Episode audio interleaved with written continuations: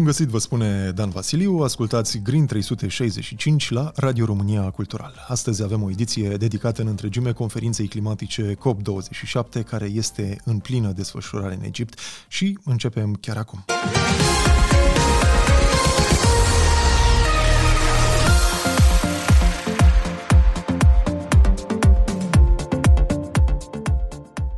Summitul de anul acesta a fost deschis de secretarul general al ONU, Antonio Gutierrez, care, odată în plus, a vorbit despre importanța negocierilor care au loc uh, în Egipt.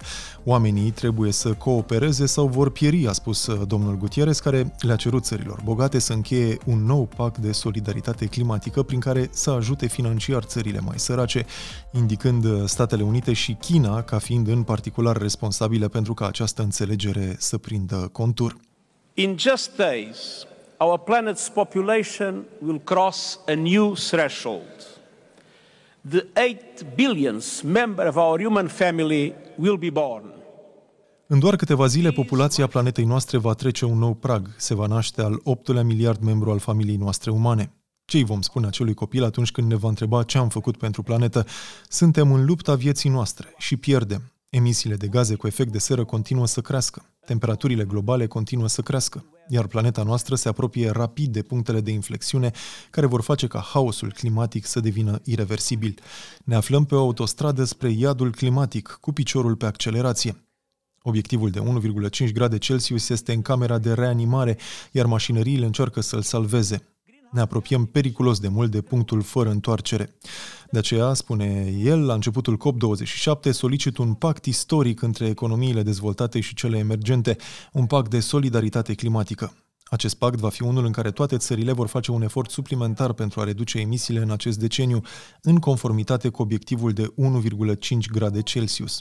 Cele mai mari două economii, Statele Unite și China, au o responsabilitate deosebită de a se alătura eforturilor pentru a face din acest pact o realitate. Omenirea are de ales să coopereze sau să piară. Este vorba fie de un pact de solidaritate climatică, fie de un pact de sinucidere colectivă, a declarat uh, Antonio Gutierrez. Secretarul general al ONU a fost în centrul unui uh, moment amuzant în a treia zi a conferinței când, în fața liderilor mondiali, a început să citească discursul greșit. The world is losing the race against the climate crisis, but I'm hopeful because of you. You have been relentless in holding decision makers to account. I think that I was given the wrong speech.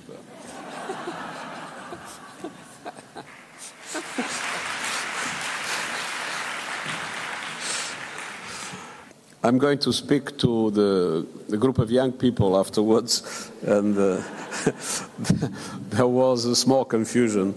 I apologize.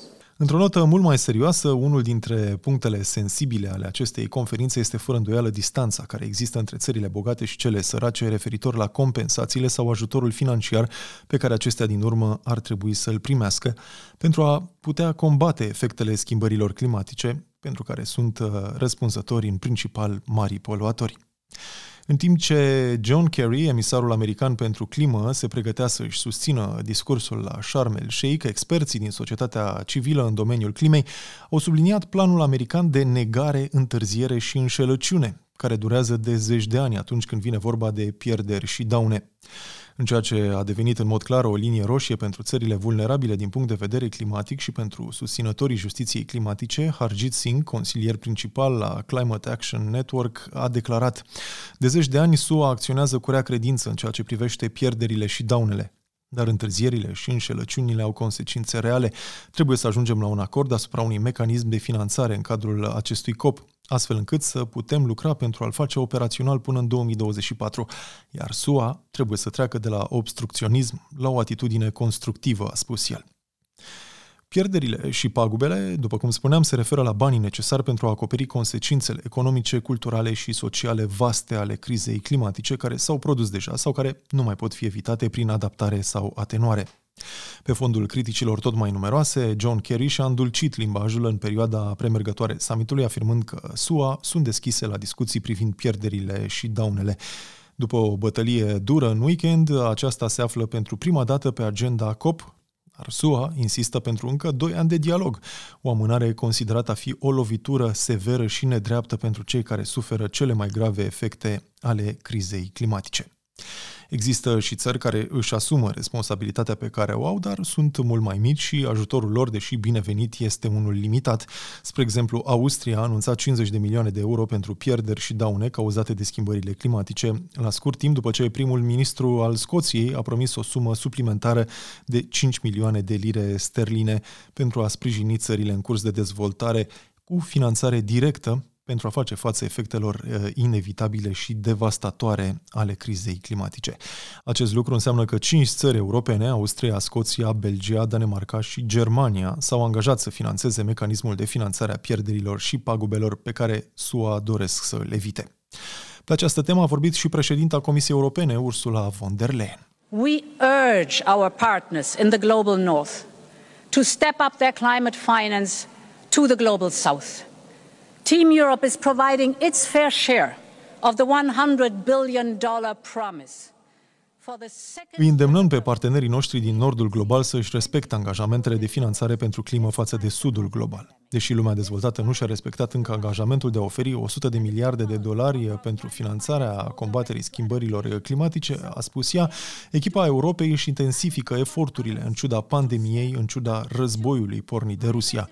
Ea a subliniat necesitatea de a atinge obiectivele de la Paris și a spus Europa își menține cursul, facem apel la toți mari emițători să își sporească și ei ambițiile. Von der Leyen a subliniat de asemenea acordurile privind hidrogenul încheiate de Europa cu Egiptul și alte țări, comentând Sudul global are resurse din belșug, așa că haideți să facem echipă. Statele insulare se numără printre cele mai amenințate state de pe glob de efectele schimbărilor climatice. Pentru multe dintre ele, o creștere a temperaturii medii globale, care ar provoca o creștere a nivelului mărilor, ar putea însemna dispariția de pe hartă. Președintele din uh, Palau, Surangel Whips, a declarat în fața celorlalți lideri că, în loc să își lase poporul în voia ravagilor provocate de urgența climatică, mai bine de bombardați. Ar fi o soartă mult mai ușoară. El a adăugat, criza climatică ne sfâșie membru cu membru. Recent am fost loviți de o altă furtună, care ne-a smuls acoperișuri și ne-a distrus infrastructura. Secetele au provocat o penurie de apă. Căldura extremă din această vară a ucis peste 30 de milioane de meduze din apele noastre, renumite în întreaga lume pentru că nu înțeapă. José Maria Neves, care reprezintă statul insular vulcanic Capul Verde, a spus că este una dintre cele mai vulnerabile țări din Africa și din lume, deoarece este un mic stat insular în curs de dezvoltare cu una dintre cele mai mici emisii de gaze cu efect de seră pe cap de locuitor din lume, care nu contribuie aproape deloc la schimbările climatice, dar a suferit foarte mult din cauza consecințelor acestora care pun în pericol anii de progres pe care i-am făcut în direcția dezvoltării uh, durabile, a spus uh, José Maria Neves. Printre efectele resimțite se numără secetele îndelungate, intruziunea apei sărate și înrăutățirea uh, apelor subterane, degradarea solurilor și pierderea biodiversității. Chandrika Persad Santokhi, președintele Surinamului, o țară tropicală de pe coasta de nord-est a Americii de Sud, a avut un discurs similar. El a spus că suntem de fapt o țară cu emisii negative de dioxid de carbon, dar ne confruntăm cu impactul, a spus el, zona de coastă fiind amenințată de creșterea nivelului mării. El a adăugat că, în ciuda resurselor limitate, țara investește pentru a-și proteja activele naturale, cum ar fi pădurile de mangrove, care stochează carbon și sunt valoroase pentru întreaga lume.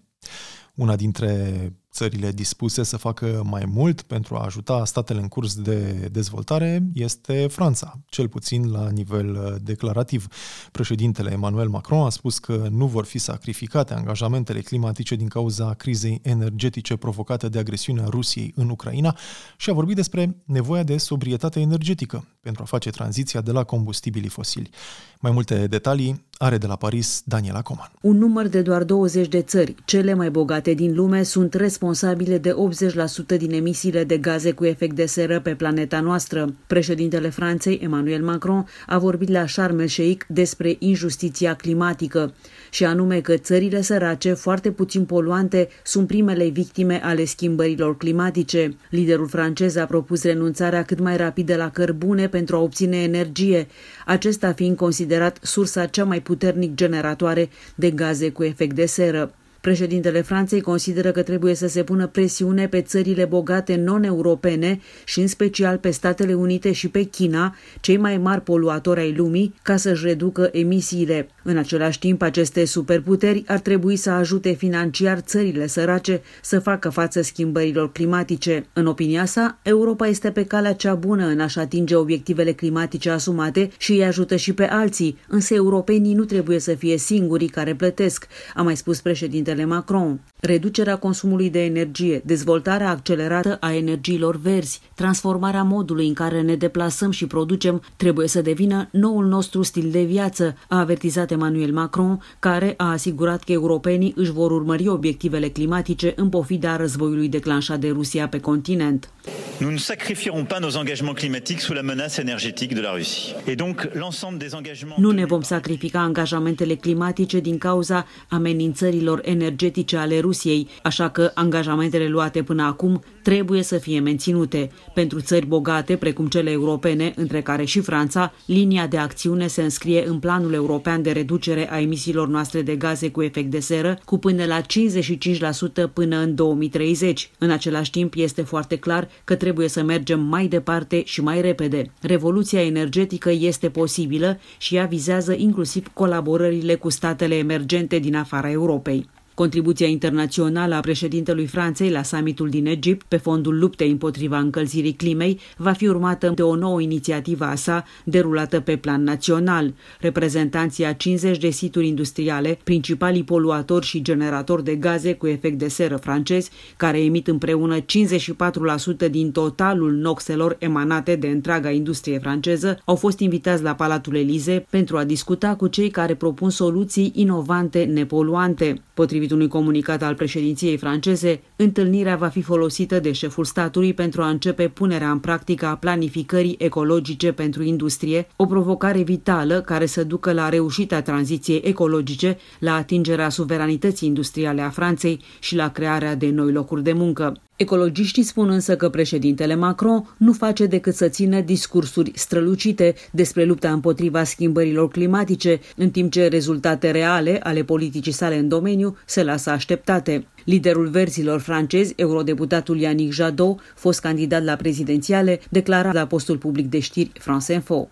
Quand on alerte, on nous dit qu'on est catastrophiste. Quand on propose de rénover les logements, de passer aux énergies renouvelables. Când alertăm, ni se spune că suntem catastrofiști. Când propunem renovarea energetică a locuințelor, trecerea la surse regenerabile, schimbarea modelului agricol, ni se spune că suntem irresponsabili. Președintele Macron va rosti încă un foarte frumos discurs. Va insista de 10 ori, vai, cât suntem toți de vinovați de încălzirea climatică, cât de grave sunt lucrurile. Dar, de fapt, președintele Macron Macron ar trebui să nu mai țină discursuri, ci să ia în serios că renovarea locuințelor este prioritatea numărul 1, apoi dezvoltarea energiilor verzi și, pentru că transporturile noastre în comun sunt într-o situație deplorabilă, să investească masiv în transportul în comun. După un prim mandat de 5 ani fără prea multe rezultate atinse în materie de mediu, președintele Emmanuel Macron promitea în campania electorală din primăvară, parafrazând un celebru dicton clasic, că al doilea mandat al său va fi ecologic sau nu va fi deloc, asumându-și ambiția de a acționa de două ori mai repede ca până acum pentru reducerea gazelor cu efect de seră. Am ascultat-o pe Daniela Coman. Noul guvern de centru-dreapta al Italiei își menține angajamentul față de decarbonizare, în conformitate cu acordul de la Paris privind clima, a declarat și premierul Giorgia Meloni la summitul COP27. Semnatarii acordului de la Paris din 2015 se angajaseră să atingă obiectivul pe termen lung de a împiedica creșterea temperaturilor globale cu mai mult de 1,5 grade Celsius peste nivelurile preindustriale. Prag dincolo de care oamenii de știință spun că schimbările climatice riscă să scape de sub control. În pofida unui scenariu internațional foarte complex, afectat deja de pandemie și perturbat și mai mult de agresiunea rusă împotriva Ucrainei, Italia rămâne ferm angajată să-și continue calea de decarbonizare, a declarat uh, Meloni. Ne spune mai multe corespondentul Radio România la Roma, Elena Postelnicu. Există un scenariu internațional complex, a comentat noul premier de centru-dreapta al Italiei, Giorgia Meloni, la summitul din Egipt, un scenariu deja afectat de pandemie și de agresiunea rusă împotriva Ucrainei. Italy remains strongly committed Italia rămâne însă puternic angajată pe calea spre decarbonizare. Dorim să ne dezvoltăm strategia de diversificare a energiei în strânsă cooperare cu mai multe țări africane, împreună cu cooperarea în domeniul securității energetice, al energiilor regenerabile și al educației pentru tineri. Acest lucru va stimula creșterea economică, crearea de locuri de muncă și lanțurile valorice durabile. Meloni a continuat prin a menționa că Italia și-a mărit semnificativ contribuțiile la finanțarea pentru clima. Ne-am triplat cel puțin angajamentul financiar, ajungând la 1,4 miliarde de dolari în următorii 5 ani, inclusiv 840 de milioane de dolari pentru noul fond italian pentru clima. Pentru liderul de la Roma, atenuarea și adaptarea sunt două fețe ale aceleiași monede. Italy Italia și echilibrează sprijinul financiar între cele două priorități. În 2020, 56% din totalul finanțării noastre pentru combaterea schimbărilor climatice a fost alocat măsurilor de adaptare, în timp ce 44% a fost alocat măsurilor de atenuare. Meloni a mai subliniat că în prezent trecem printr-un moment decisiv în lupta împotriva schimbărilor climatice. Recent climate disasters. În ultimele luni am văzut efectele dramatice ale acesteia în multe regiuni ale planetei. Suntem chemați să facem mai mult și mai repede pentru a proteja clima. Suntem cu toții chemați să depunem eforturi mai intense și mai rapide pentru a ne proteja planeta, casa noastră comună. Italia își va face partea sa în ceea ce privește clima. Una dintre primele inițiative ale guvernului Meloni a fost deblocarea forajului de gaze în Marea Adriatică. Am ascultat-o pe Elena Postelnicu. Războiul din Ucraina, deși poate grăbi tranziția către energii regenerabile pe termen scurt, a dat mult în spate eforturile de limitare a emisiilor globale, multe state anunțând că sunt gata să revină la arderea de cărbune pentru a compensa absența gazului rusesc. Președintele ucrainean Volodymyr Zelensky a făcut încă o dată apel prin intermediul unui discurs video ca comunitatea internațională să se implice mai mult pentru a pune capăt războiului început de Rusia. There are still many for whom climate change is just rhetoric or marketing or political ritual, whatever, but not real action. Sunt încă mulți cei pentru care schimbările climatice sunt doar retorică sau marketing, dar nu o acțiune reală, a spus el. Ei sunt cei care împiedică punerea în aplicare a obiectivelor climatice. Ei sunt cei care în birourile lor își bat joc de cei care luptă pentru a salva viața pe planetă, deși în public par să susțină munca în folosul naturii. Ei sunt cei care declanșează războaie de agresiune atunci când planeta nu își poate permite un singur foc de armă, deoarece are nevoie de o acțiune comună la nivel mondial. El a precizat că războiul din Ucraina este o problemă nu doar pentru țara sa, ci și pentru întreaga lume și a făcut o paralelă directă cu criza climatică. Războiul a adus o criză alimentară acută în lume, care i-a afectat cel mai grav pe cei care suferă de efectele actuale ale schimbărilor climatice. Președintele Zelenski s-a referit și la impactul asupra pădurilor ucrainene, din care un buștean înțesat de șrapnel a fost expus în pavilionul COP27 al Ucrainei. Războiul din Rusia a distrus 5 milioane de hectare de pădure din Ucraina în mai puțin de șase luni, a adăugat uh, liderul de la Kiev. România a fost uh, reprezentată la COP27 de președintele Claus Iohannis. Chiar dacă pe plan național programul România Educată lansat de administrația prezidențială reprezintă un eșec de proporții, șeful statului a mers la Sharm el Sheikh pentru a vorbi despre importanța educației în combaterea schimbărilor climatice. Oana Bâlă a fost prezentă în sala de conferințe. Educația este una dintre soluțiile durabile pentru criza climatică, a declarat președintele Klaus Iohannis și a precizat că trebuie privită și ca o investiție comună în viitor. Triggering behavioral change. Modelarea unor comportamente de la vârste fragede prin intermediul educației este esențială pentru atingerea obiectivelor noastre de reducere a emisiilor. În acest sens, în România propunem o serie de măsuri care includ o platformă digitală cu resurse educaționale privind schimbările climatice, o săptămână verde în timpul anului școlar, precum și o rețea de școli verzi și o infrastructură educațională sustenabilă. Tinerii sunt și vor rămâne principalul nostru partener în lupta împotriva schimbărilor climatice. Avem nevoie de energia și de creativitatea lor pentru a sprijini eforturile noastre. Șeful statului a mai spus că pe termen lung educația și dezvoltarea de competențe pentru economia verde ne vor ajuta să trecem de la conștientizare la acțiune, iar pentru aceasta este necesară colaborarea cu organizațiile internaționale. La rândul său, premierul ceh Petr Fiala, care a coprezidat evenimentul împreună cu președintele României, a afirmat că regretă faptul că în rândul tinerilor există sentimentul că nu poate fi făcut nimic pentru a combate schimbările climatice. În opinia sa, viitorul depinde de tehnologia verde, de energia curată și de o economie sustenabilă, iar tânăra generație trebuie să fie motivată să nu renunțe și să continue să se implice pentru a atinge aceste obiective. Schools and universities should be able to... Școlile și universitățile ar trebui să le poată oferi cele mai precise date despre schimbările climatice, dar ar trebui să se asigure și că tinerii știu că au încă puterea de a face lumea mai bună. De ce menționez acest lucru? Este extrem de important de știut că multe probleme legate de mediu pot fi rezolvate. Schimbările climatice sunt o problemă serioasă, dar există strategii pentru a o aborda. Trebuie să le folosim pe toate pentru a ne mări șansele. În cadrul dezbaterii au fost identificate palierele în care este necesar sprijin suplimentar, precum și domeniile ce au nevoie de o colaborare mai strânsă pentru a îmbunătăți accesul la educația privind schimbările climatice și la dezvoltarea competențelor pentru tranziția ecologică. Aceste domenii vizează o rețea internațională de școli verzi, hub digitale multilingve comune cu resurse educaționale privind schimbările climatice, precum și îmbunătățirea finanțării disponibile. Oana Bâlă. În timpul COP27 a fost dat publicității și un raport UNICEF care arată că aproape jumătate dintre tinerii din Africa spun că nu mai vor să aibă copii din cauza crizei climatice, potrivit unui sondaj realizat pe aproape un sfert de milion de respondenți. La nivel mondial, doi din cinci tineri au declarat că impactul crizei climatice i-a făcut să-și reconsidere dorința de a întemeia o familie.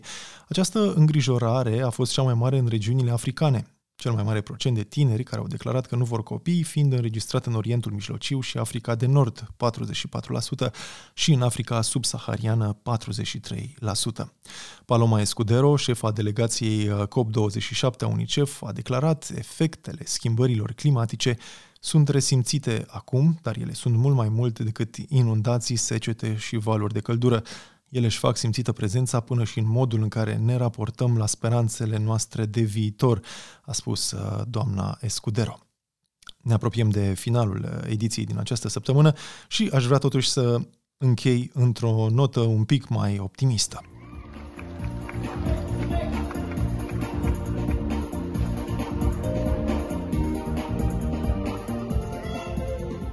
Timp ce majoritatea guvernelor nu s-au deranjat cu noi planuri de reducere a emisiilor, Kiribati a făcut un pas înainte. De fapt, a dansat la propriu, președintele țării primind planul oficial pentru a-l semna prin intermediul unei dansatoare care a adus documentul la COP27.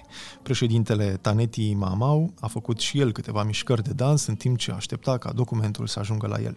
Apoi l-a semnat în mod solemn după ce a subliniat că țara insulară din Pacific este responsabilă pentru aproximativ 0,0002% din emisiile mondiale. Să ne imaginăm pentru o clipă aceeași scenă avându-i la pupitru pe Xi Jinping sau pe Joe Biden. Cu această imagine în minte, îmi iau la revedere de la dumneavoastră. Ne reauzim săptămâna viitoare. Toate cele bune!